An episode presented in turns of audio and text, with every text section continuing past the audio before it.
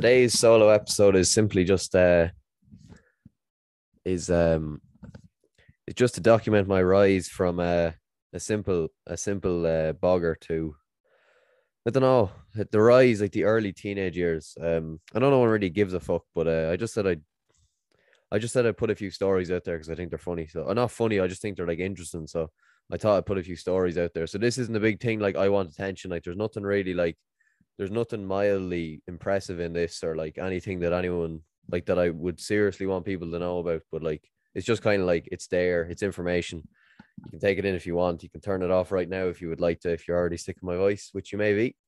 Um, speaking of the voice, though, I'll start with that because I think I didn't always have a country accent, that, and that was one reason was because of one of the places I worked. I'm not going to say what what it, what it, even it is because I know other people know what it is. Then there, like I like when I was 13 or 14, I did not have a country accent whatsoever. Like I had um probably a towny accent, but I don't know. Like I think people from the town have like a misconception about people from the country that their accents just like magically come out the sky, like to come out of the womb like with a big fucking a big rough country accent, which is not true at all. But um yeah, I used to have a posh enough accent, yeah, but um I suppose like when you go to school in Maynooth, like you're kind of surrounded by you're surrounded by a different demographic than you would be in the shop that I worked in. So like it was two like things rubbing off each other.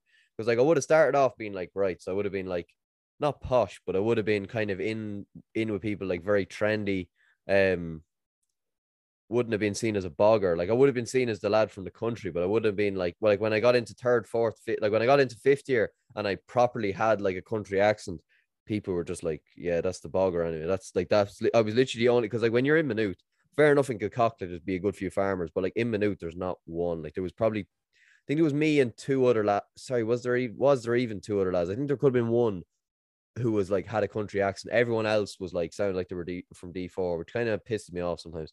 You know, you know, like the loud accent. It's like um, you know, like you wee yellow bastard, hey, like that, like that kind of accent. I don't have that anyway.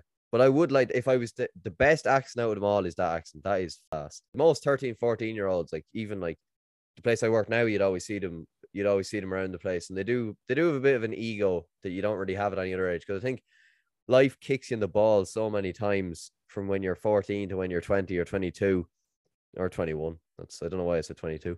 Um, that you probably do lose your ego a bit when you've been kicked that much. Um, so yeah, I think there is a natural thing that society does really try to bring you down, and it's uh, it's a great world we live in where you just you're told not to dream and you're told not to do fuck all. So yeah, I think when you're a kid, they're like kids like that are kind of just like they're kind of in the stage where they don't really dream anymore, but they're kind of just like, oh, I want to be an arrogant cunt anyway because I can and uh, whatever. They think they're like they think they basically think they're adults now because they're not in primary school. Like first years genuinely go around like they are adults, and it's kind of hard to believe when you're like four foot tall and like a 50 kg bag and it, it looks bigger than you like like I think I got a detention once. That was I think it was once, but it was literally literally just once was for forgetting a book. Like it wasn't like as if like I punched someone in the face or something. Like I literally just forgot two books once, and I I didn't do my homework once, and I think I talked back to a teacher twice or something, and it was like simple stuff like that. I, knew whatever you got five notes detention. Um, but like I remember when I was in detention, like I think I said this on some episode before. I was like, I didn't want to be there. I was terrified. Like, like I was like, like I wasn't a tough. Like, still, I'm not tough whatsoever. Like, um, I probably got tougher because of like the shop that I worked in. Like, it was just pure boggers in there. So like, I probably had to get some way tough. But like, I wouldn't be like, I'm still like, I on the tough scale, I'd be definitely at the lower half of it. Like, it was funny because like I remember I used to I was getting like the note to go to detention and I would see like all the all the people getting like absolutely roared at like there was a like there was lads who got detention for like worse stuff than I did like and they like they got detention just because they couldn't think of what else to do with them and they probably weren't even allowed to expel them because they were so young so like they were just like this is the only place we can put you that like it looks like we're actually doing something about it and uh like some of the shit like I heard people like just just make like just kicking the doors off the toilets and like just doing like uh, there's a lot worse stuff than that. Like I'm not can't really remember most of the stuff that people did, but like the one the girl the woman like teacher who was giving out the notes was absolutely screaming at this lab when when they came out. I was like, oh shit, it's gonna be me next. I was like, when I think about it now, like why the fuck she doesn't care? Like you didn't do your homework once.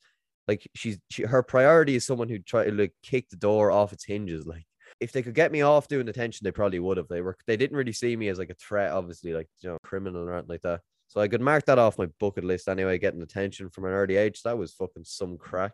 No, you you kind of just learn to toughen up. Like I actually, the best lessons I ever learned was in that show. I think I probably would still be a fucking freak of a young lad if I was if I didn't go there. Because I think what it taught me was like sometimes if you don't want to do shit, you still have to do it. Like because like there was literally no way I could ever get out. Like the only time I really missed any days, like I did miss a good few days actually, one time because I think what was it, my back I did in or something. Um, yeah, but it was good crack. Like I think as I actually got into the place, I loved it. Like, and I kind of that's what happened. Then I became. It started to shift like after a while to where like I was kind of like accepted there, and like I in the in school then I was just like a fucking weirdo because I had this big country accent then, and I just suddenly changed. And people thought I was putting it on, but like when you talk to people from the country all day who have extreme like proper like as if they're like chewing clay like when they're talking to you, when you talk to them all day it rubs off on you eventually. So like I was not fake. Like as I'm talking now, this is exactly how I talk right now. So like like I would challenge the poshest young fella and like the perceived as like the softest young fella, like who just really lazy and all like that. Like if they could just do that job, like I feel like anyone like that shop would literally turn you in. It's literally like the bogger factory, like it turn you into a bogger, like like any.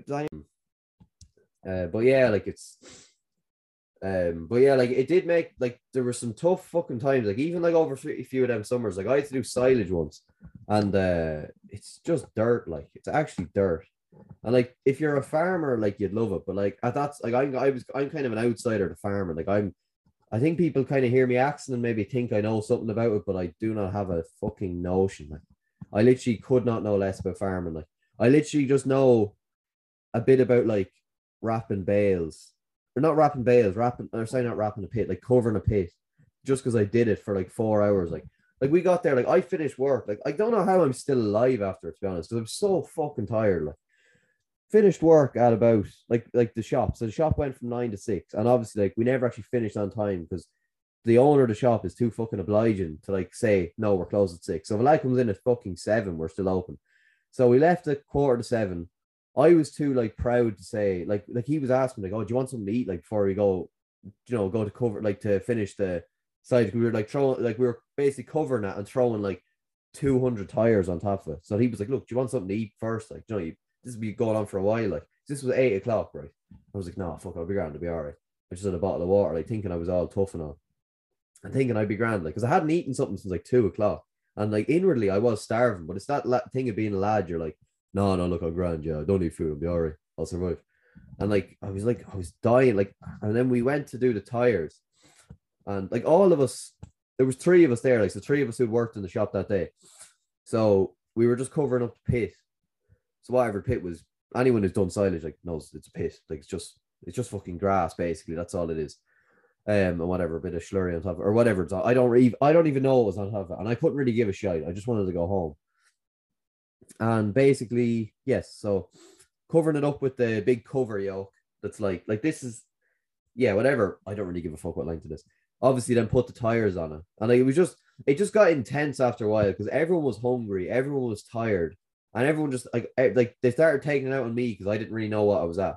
And it was like I remember it was like one in the morning still doing this, and I was like, oh, like you know that feeling where you're like at work and you're just like best. Like that was one of them character building experiences that was like if you don't study or do something in school, like you're gonna end up doing this shit every year, like your life.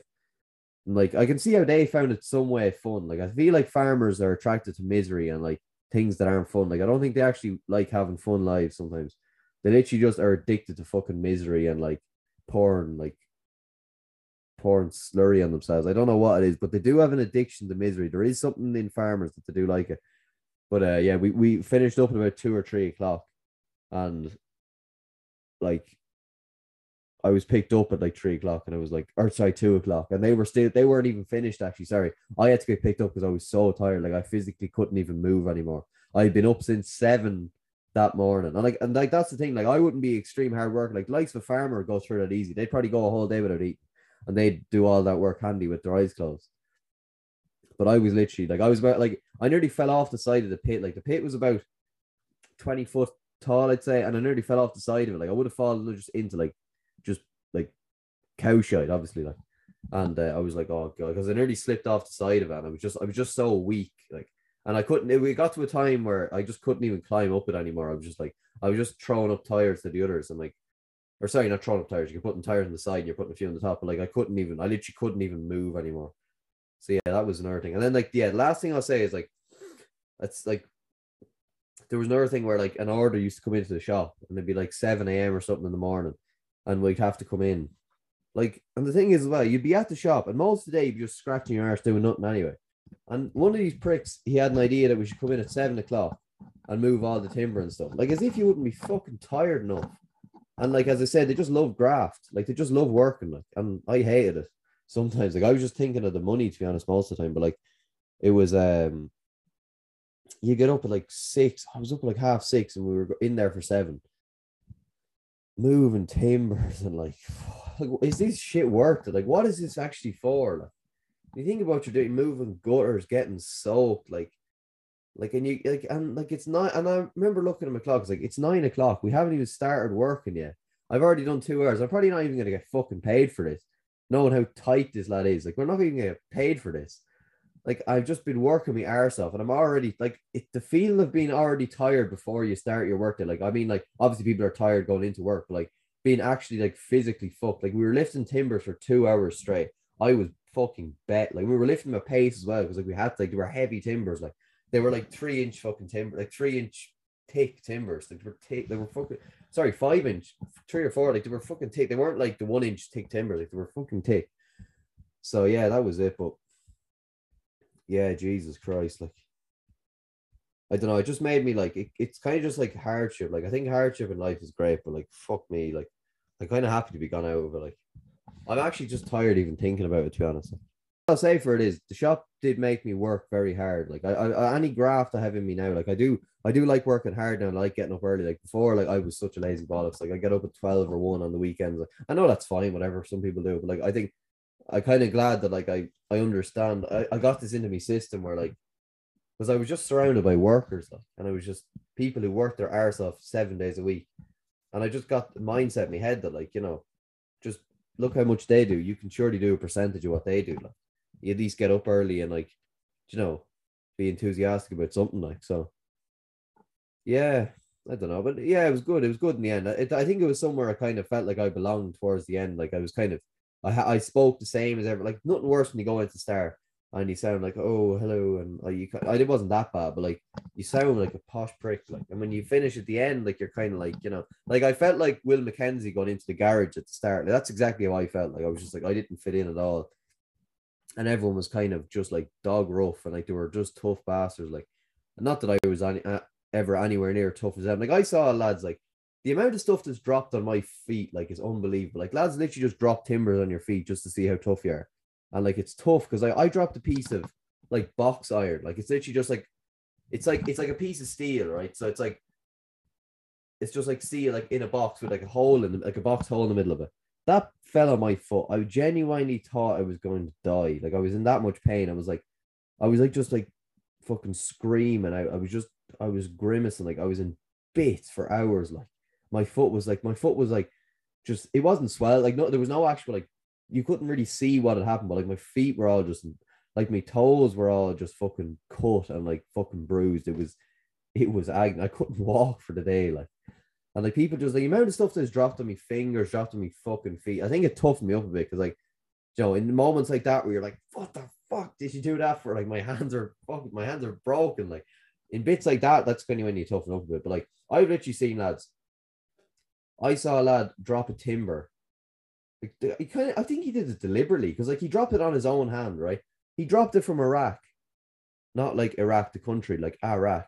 He dropped it from Iraq onto his hand, like a heavy bit of timber landed on his fingers, and he didn't even move. Like, the way you go ah fuck, like something like that? He didn't even move.